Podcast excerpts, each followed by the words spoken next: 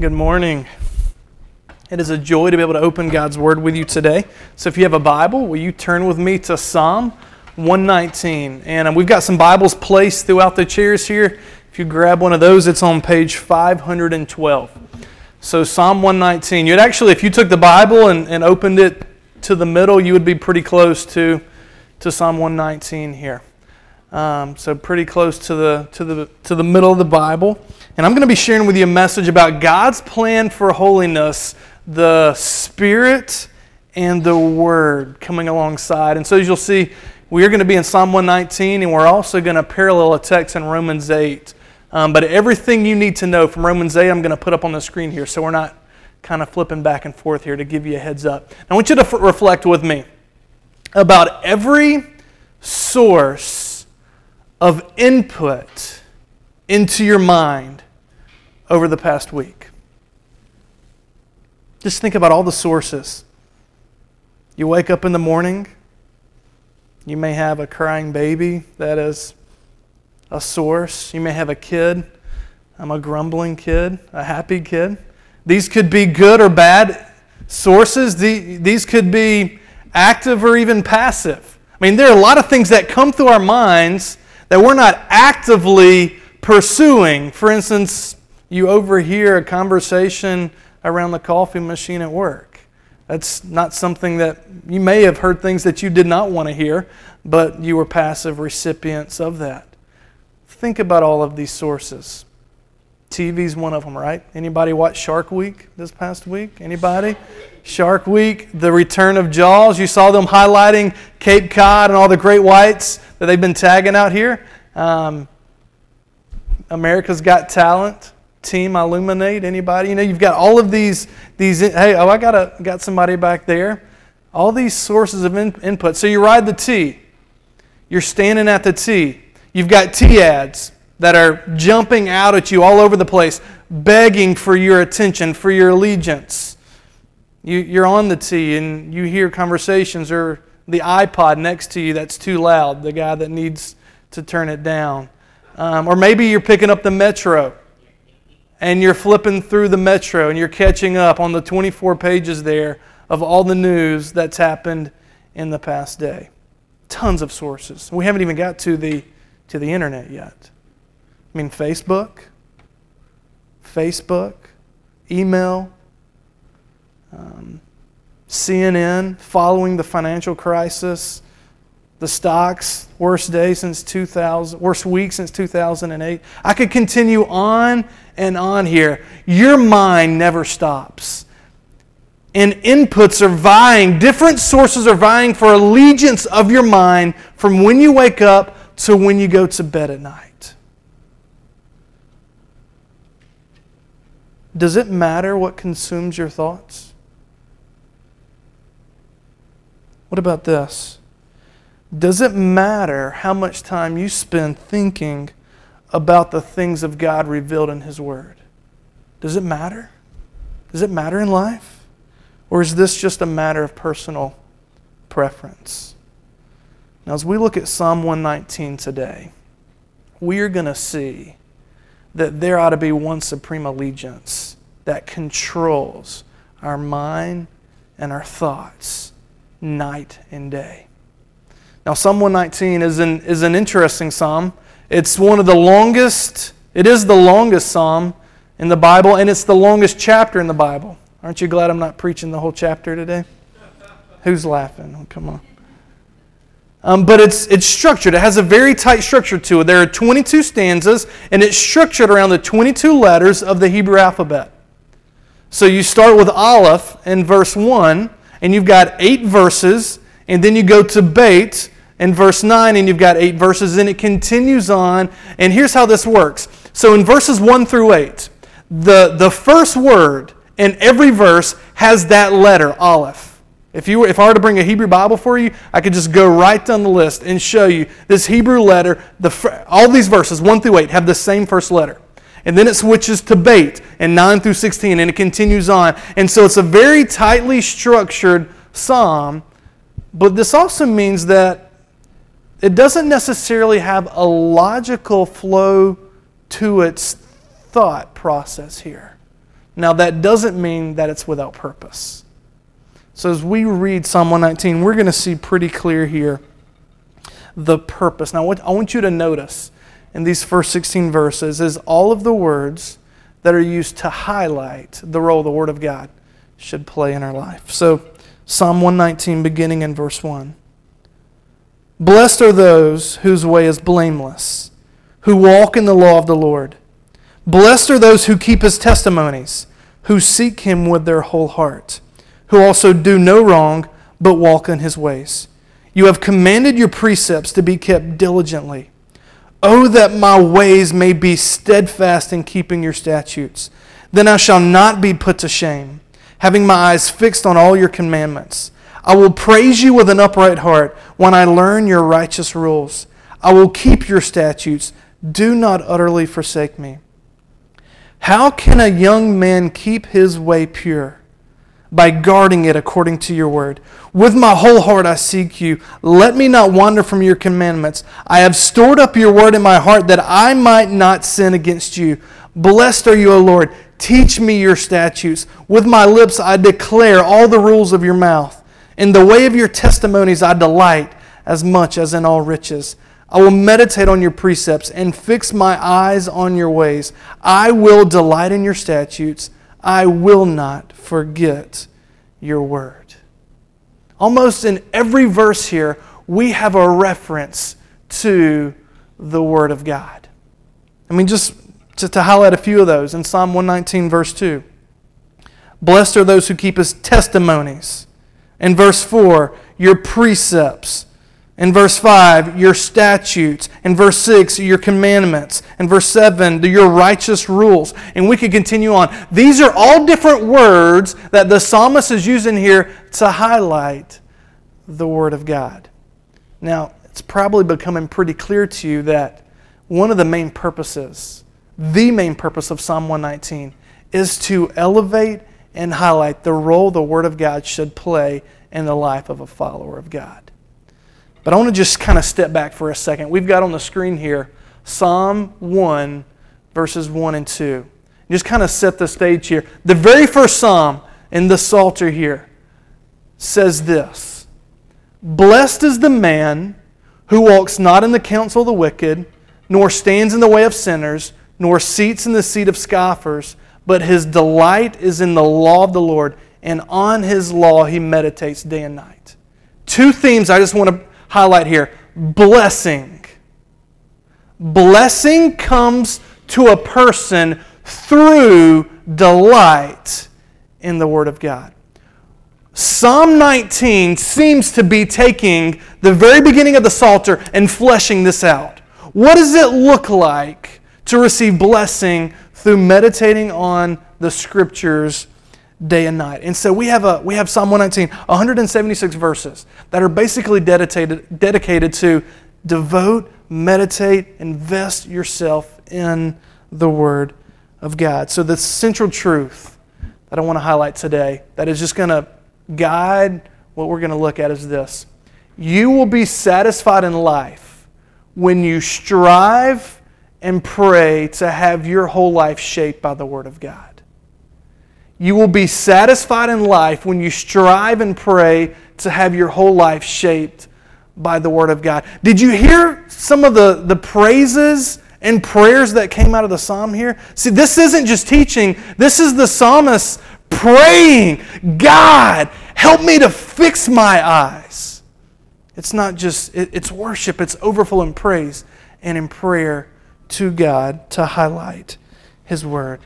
And so, a lot of that, as we come back to Psalm 119, here's how we're going to break down our, our kind of two truths today. The first one is this we're going to address this issue, and here's the truth seek holiness to be blessed. Seek holiness to be blessed. That, that's the first truth we're going to pursue here is that holiness is really the pathway to blessing.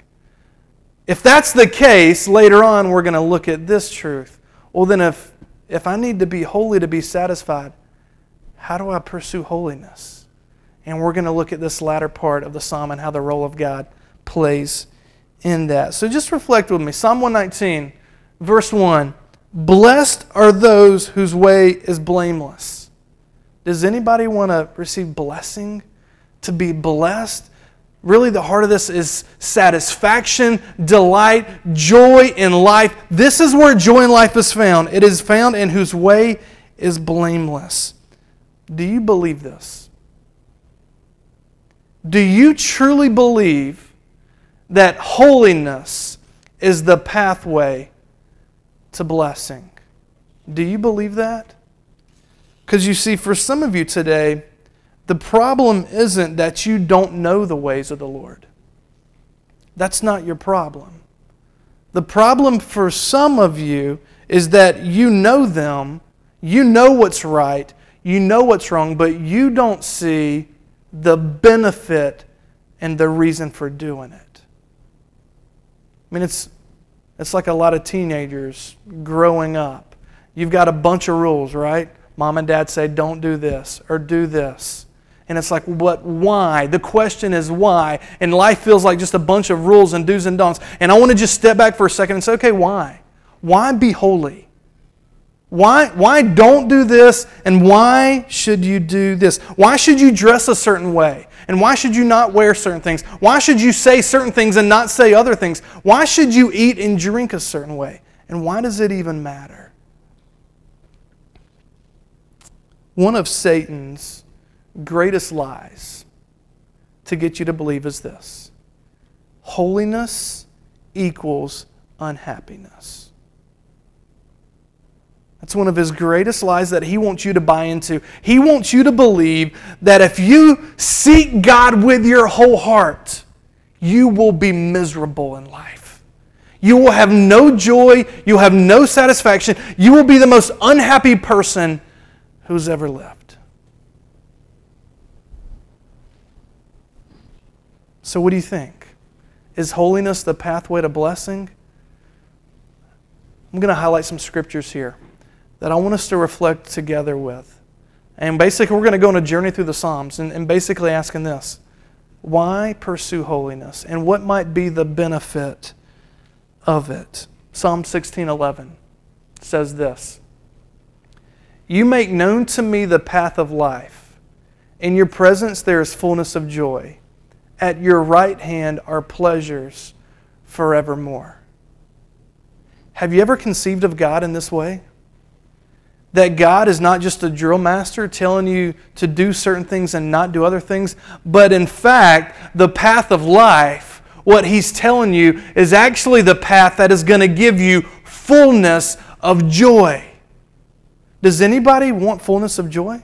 Does anybody want pleasures forevermore? Because this is what Satan this is what the world is going to say. If you want pleasures, well, then do this. And God is basically saying, You want pleasures? Listen and obey. Holiness is the pathway to blessing. Let's continue on. Psalm 34, verses 8 through 10. Oh, taste and see that the Lord is good. Blessed is the man who takes refuge in the Lord. Oh, fear the Lord, you his saints, for those who fear him have no lack. The young lions suffer want and hunger, but those who seek the Lord lack no good thing. Do you believe this? Do you believe to seek because this is what Psalm 119 1 says, and 1 and 2. Those who seek the Lord with their whole heart will be blessed. Do you truly believe that if you seek the Lord, you will lack nothing good? You see, I believe a lot of our holiness is contingent not on just knowing right and wrong, it's on wrong views of the character of God. Get this today. God wants you to have fullness of joy and be blessed. We see it all throughout the scriptures. Let's continue on. Look at this Psalm 36, 7 and 9. How precious is your steadfast love, O God. The children of mankind take refuge in the shadow of your wings. They feast on the abundance of your house, and you give them drink from the river of your delights. For with you is the fountain of life in your light do we see light? we have imagery here that is reflecting obedience to the commands of God is like sitting down in the house of God and feasting on everything that He has provided. Or what about this? What about going and taking a drink from the river of God's delights? The very God who made everything. Do you think God can have a pretty delightful and satisfying river to drink from? This is, this is all imagery here for He is the fountain of life. If you want to experience life, you want joy, you want satisfaction, this is what He's offering. Listen and obey. Psalm 37 4. Delight yourself in the Lord, and He will give you the desires of your heart. Again, delight. There's joy, there's pursuit. Now we're going to turn to Psalm 119, just reflecting on some of these. In the way of your testimonies, I delight as much in all riches. The world's going to say riches, money, in the stock market this past week crashing, and people are losing joy left and right. And we've got a treasure of riches here that will never let you down. Psalm 119, 16. I will delight in your statutes. He continues on. Psalm, Psalm 119, 24. Your testimonies are my delight. Psalm 119, 47 says this For I find delight in your commandments, which I love. 72. The law of your mouth is better to me than thousands of gold and silver pieces. And then 103. How sweet are your words to my taste, sweeter than honey to my mouth. Why should you seek holiness? because holiness is the pathway to blessing. If you don't get this, the commandments of God mean nothing to you. The commandments of God will be a burden to you. They you will lack joy. Because what makes the commandments of, the God, of God a delight to me is knowing that the one who gives the commandments is pursuing my greatest joy. It's, it's like a mother and a father. As you guys know, I have three kids. And, and my kids will find delight in my rules when they understand the character, the love that their, that their father has for them. And so it's important not just that my kids know what to do, but it's important that they know that I love them, that I care about them, and that I want them to be satisfied in life. Do you have wrong views of the character of God that need to be changed today? Man, are some of these verses right now some verses that you just need to cling to, write on your mirror, put on a note card, and say, God, help me, I pray, to believe these this week? So that's the first truth I want to share with you from Psalm 119. The pathway to blessing is holiness. Now I've got some bad news. Truth number two is this apart from Christ, you won't delight in God's will. Apart from Christ, you will not delight in God's will. I've, I've now taken us to Romans here. Romans 8. I want you to reflect here with me as Paul's writing. He says, For the mind that is set on the flesh is hostile to God, for it does not submit to God's law. Indeed, it cannot. Those who are in the flesh cannot please God.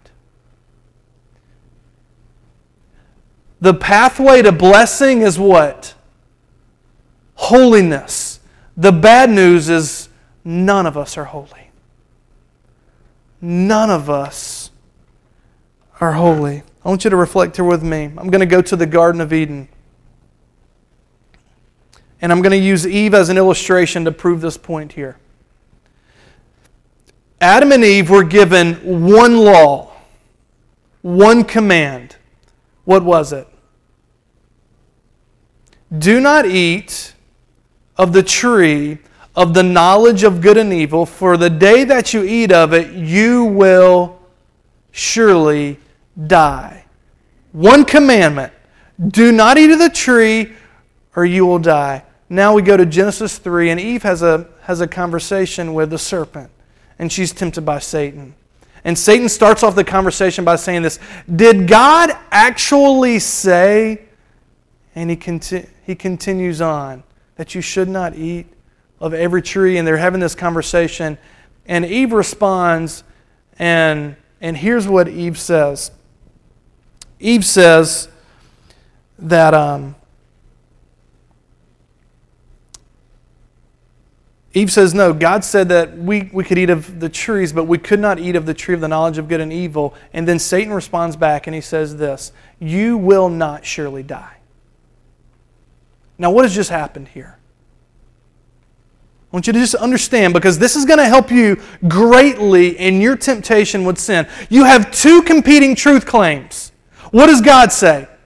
You eat of it, you will die. Satan says, Eat it and you will not die. So the question is who was right? And this is the battle that's going on in Eve's mind. And, and if you even reflect over your temptation with sin, do any of you have battles and conversations in your mind like this? I guarantee you do. You have battles all the time where you know God says what's right, and then you have another truth claim, whether it's your flesh, whether it's a peer pressure, a neighbor, whether it's TV, internet, whatever, the world, that is a competing truth claim, and you're going back and forth. They say do it, God says don't do it. Now, what determines which one of these, what determines which way you go? It's whichever one you choose to believe, right? It's, it's an issue of faith. Do you believe that if you eat of the tree, you will die or not die. It's, it's what you believe determines which route you go. Now, here I'm just going to quote one verse from what Eve says in determining her outcome. She says this So, so when the woman saw that the tree was good for food, that it was a delight to the eyes, and that the tree was desired to make one wise she took and ate. Now, what did Eve do? She saw that it was good for food.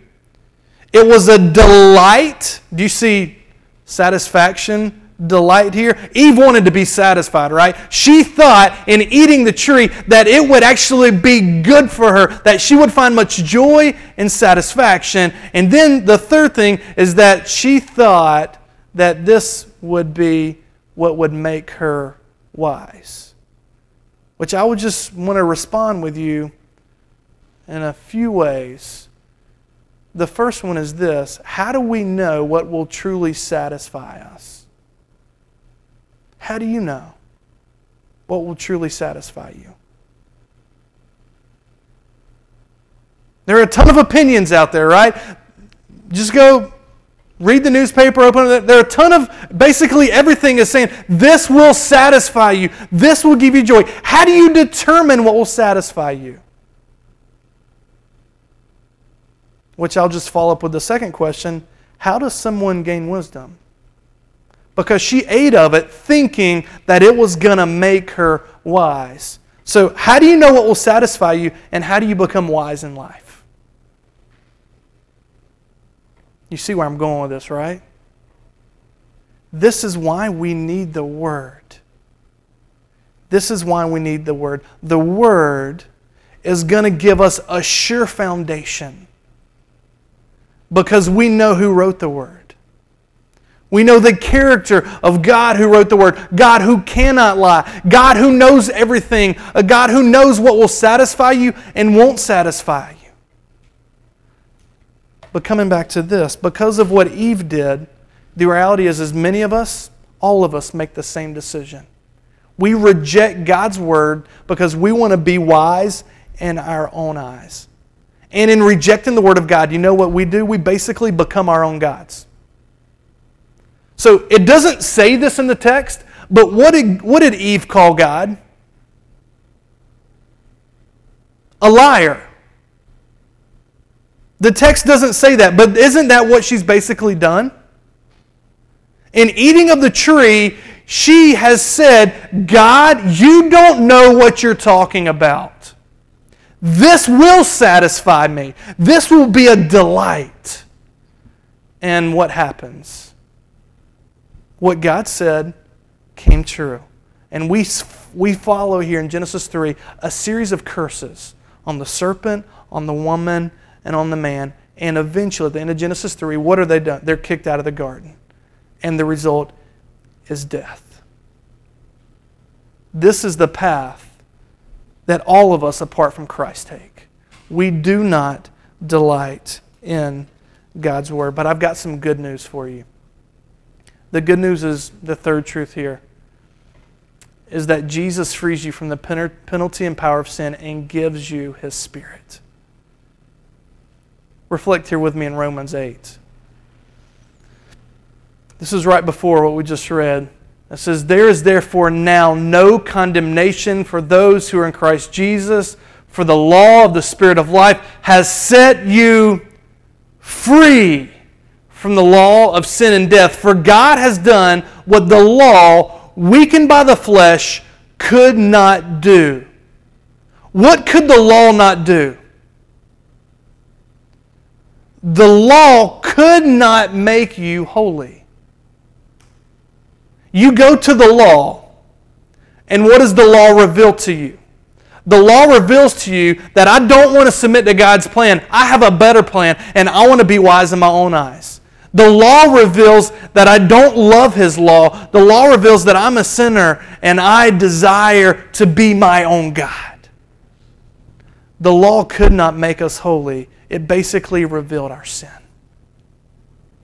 But it says this But God has done what the law, weakened by the flesh, could not do by sending His own Son in the likeness of sinful flesh, and for sin, He condemned sin in the flesh in order that the righteous requirement of the law might be fulfilled in us who walk not according to the flesh, but according to the Spirit. What has God done? God sent Jesus Christ, who, you know who Jesus is? Jesus is the man in Psalm 1.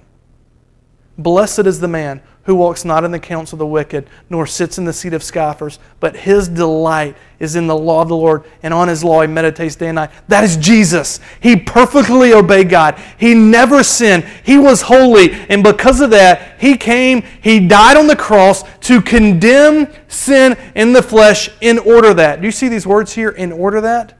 That means here's the purpose. Here's why Jesus died. In order that the righteous requirement of the law might be fulfilled in us. Do you see that? He died so this requirement could be fulfilled in us. And how was that done? It's by those who walk not according to the flesh, but according to the Spirit. You may be asking right now, John, why did you go to the New Testament? Why not just stick in Psalm 119? Well, here's why holiness is the pathway to blessing. But in order to be holy, you've got to meet Jesus Christ, who is the one who is holy and who has died to pay the penalty for your sin. Your sin needs to be cleansed. And it's through the death that He died to pay your penalty, that if you would believe, you would repent, you would trust, that He would give you eternal life. But check this Jesus not only gives you eternal life, do you know what else He gives you? This last verse, this last word here. According to the Spirit.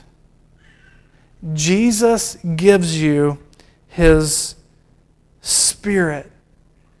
Apart from Christ, we have hearts that don't want to submit to God's laws. We read earlier, the flesh, the mindset on the flesh doesn't submit to God's law. It cannot. It cannot please God. So Jesus comes, He saves us from our sins, and He changes our hearts so that we will delight in God's Word. Which is why later on in Romans 8, this is what Paul says. Paul says in Romans 8 9, You, however, are not in the flesh, but in the Spirit, if in fact the Spirit of God dwells in you. Anyone who does not have the Spirit of Christ does not belong to him. You're not in the flesh if you have the Spirit. So here's my question for you today Do you have the Spirit? Well, how do you know if you have the Spirit? Well, do you belong to Christ? Because he says, anyone who does not have the Spirit does not belong to Christ. Well, how do you belong to Christ? Well, you come to the cross, confessing with your mouth that Jesus is Lord, believing that his death cleansed you of your sin, and that God raised him from the dead. You believe that. You confess that. You believe that. God changes your heart, and he gives you the Spirit. So, the first truth holiness is the pathway to blessing. Now, through Christ, you have His Spirit, the Holy Spirit, by which you can pursue holiness. Now, the, the last few minutes that I want to just share with you is this how do we pursue holiness then? So, the second truth seek holiness to be blessed. Second truth is this delight in the Word to be holy. I'm going back to Psalm 119 now. Psalm 119, beginning in verse 9, says this How can a young man keep his way pure? Will you guard by guarding it according to your word? With my whole heart I seek you. Let me not wander from your commandments. I've stored up your word in my heart that I might not sin against God. Well, how, do, how does the Word of God, is the question now. We've, we've gotten rid of the why question, be holy. Now is okay, how do I do it? The how question. Well, you do it by delighting in the Word. And first of all, we see here, the Word reveals knowledge of God's will. You cannot be holy if you don't know the will of God. If you don't know that God says, do not lust, well, then you can't not lust. Do you see that? So the Word of God reveals the will of God. So, one of the reasons that we need to delight in the Word is because to be holy, we need to know what we need to do and what not to do. It reveals knowledge of God's will, it also reveals knowledge about Jesus. So, if you're here today and, and you know, man, this Jesus guy, I know you're talking about Jesus, and you want to learn more about Jesus, all of Scripture is a testimony concerning Jesus. Delight in the Word, come to the Word and say, God, teach me, and He will teach you about his son Jesus. I mean, it's, it's what the psalmist says here in verse 12 Blessed are you, O Lord, teach me your statutes. When you come to the point in life where you realize that holiness is the pathway to blessing, you come to God and you say, God, I want to be holy. And God says, Delight in my word. And you say, Okay, God, teach me. Is that the attitude of your heart? Is the attitude of your heart say, God, just teach me. I want to be, I want to be blessed. I want to be holy. God, teach me your word.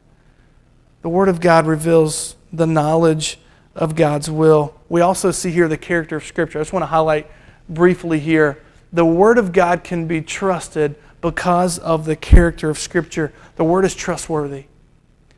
As Tanner read earlier, we believe that it is infallible, that it is inerrant, and basically, here's what we mean by that God cannot lie, which means you can trust that He will never lead you astray. There is nothing in this book that will ever lead you down a path that is nothing other than blessing. You can trust it. The second, second thing I want to highlight is that it's sufficient. The Word is enough. This is the only must read ever. I know we talk about, oh, this is a must read, this is a must read. This is it. The Word is enough. As Tanner read earlier in 2 Timothy 3, everything to equip you for godliness is right here in the Word.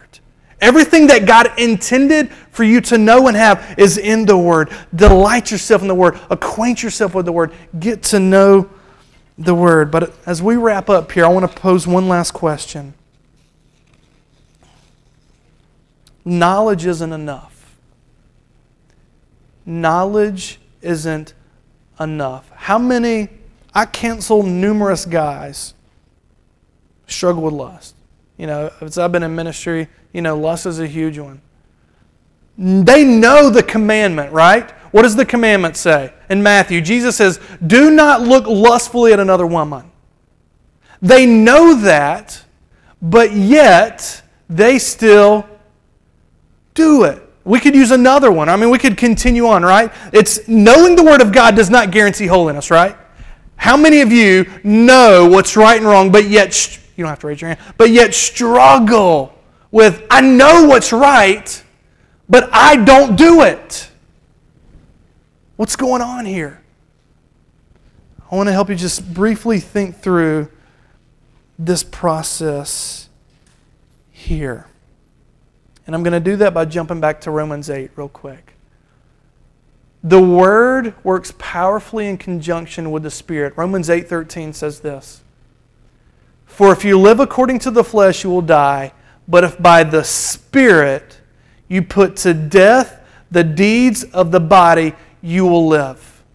The last part is what I want to focus on. By the spirit you put to death the deeds of the body. The deeds of the body are sin, disobedience. You want to be holy. So by the Spirit, you kill sin, you will live. Who does it? Who kills the sin? Does the Spirit do it or do you do it?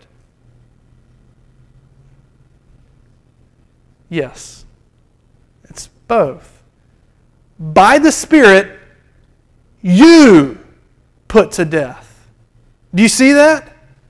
You do it but you do it in a way that is by the Spirit. How can a young man keep his way pure? By living according to your word. You live according to God's word, and then the word of God and the Spirit of God come together. And I'm going to explain that real briefly through one other verse here Romans 8 5. But those who live according to the Spirit set their minds on the things of the Spirit. Are you following me here? Those who live according to the Spirit set their minds on the things of the Spirit. You, by the Spirit, kill sin, which basically means you, by setting your mind on the things of the Spirit, kill sin. What are the things of the Spirit?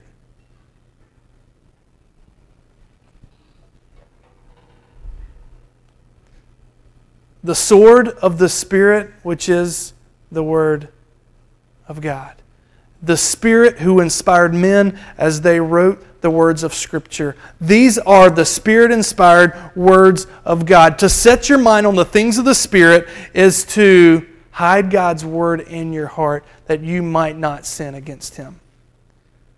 But there's one last question we've got to ask How does the Spirit use the Word to kill sin in my life and produce holiness? How does the Spirit use the Word in my life to kill sin and make me holy so that I will be satisfied and blessed? It's this it's when you set your mind on the things of the Spirit and you believe it. Did you hear me there? The Spirit works powerfully in conjunction with the Word when you come to it with faith. Why did Eve eat of the tree? She did not believe the Word of God. Where are you not believing God? As Psalm 119 says, hey, holiness is the pathway to blessing. And then he gives the cure and he says, here's how you do it. You store up the Word of God in your heart. You guide your heart, guard your heart by the Word of God. It's, it's not just, there's no magical formula as if reading it, you know, is going to keep you from doing it. The magical formula is reading it and believing it. Do you believe the Word when you pray? Do you believe the word when you read it? Do you believe the word like we read earlier that says, Delight yourself in the Lord? and, and God will give you the desires of. Do you believe that? And if you're reflecting in your life and you're seeing continual patterns of sin, well, then what I'm going to come back to is you don't really believe the word. And you're basically calling God a liar. When you know what you ought to do and you don't do it, you're saying, God, I am I have a better way. I'm wiser than you are. I know a better way to satisfaction. God, you, you really you don't know what you're talking about. But you know what? If we were all to be honest, and look around at each other, we're, we're flawed by sin and we're all limited in knowledge.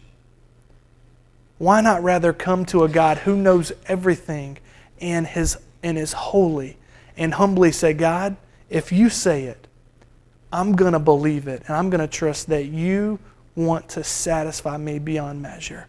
God, grant me great faith. And you may be saying right now, well, God, man, I don't really, I just lack faith. Where does faith to believe these promises come from? Last verse. Romans 10 17 says this Faith comes from hearing, and hearing through the word of Christ. You say, man, I'm, I'm lacking faith. What do you do? Well, you go to the word. And as you read the word, it ignites faith in you to obey. The, what I've shared with you today has been one of the most transformative pieces in my pursuit of holiness that I could share with you. It is understanding that as believers, we've been given the Spirit, and that the Spirit comes along with the Word when we believe it, when we meditate on it, and it will produce holiness in your life. If you're struggling with holiness, if you're struggling with a sin, Psalm 119 is the cure. Do, what's described there, does that, does that describe your attitude towards the Word? Do you meditate on it day and night? Do you guard your life by the Word? Do you say, God, teach me your Word? Do you say, I fix my eyes on the Word? I mean, just we could read back through that, and the imagery here is that a life that is fixed on the Word of God. Let's be a church that is founded on the Word of God, and let's be a people who saturate our lives with the Word, who, when we speak, we speak the very words of God. We encourage people by the words of God, and we pray that people would have great faith in the Word of God. Father, we thank you for your word today. God, many of us are finding ourselves in need of great faith where we know what's right, but we don't do it. So, God, we pray, we ask that your Spirit would change our desires, where your Spirit would help us to believe your word. And God, I pray you would help us to discipline ourselves for the purpose of godliness, to read your word, to memorize your word, to meditate on your word. God, would your word be our life? I pray in Christ's name. Amen.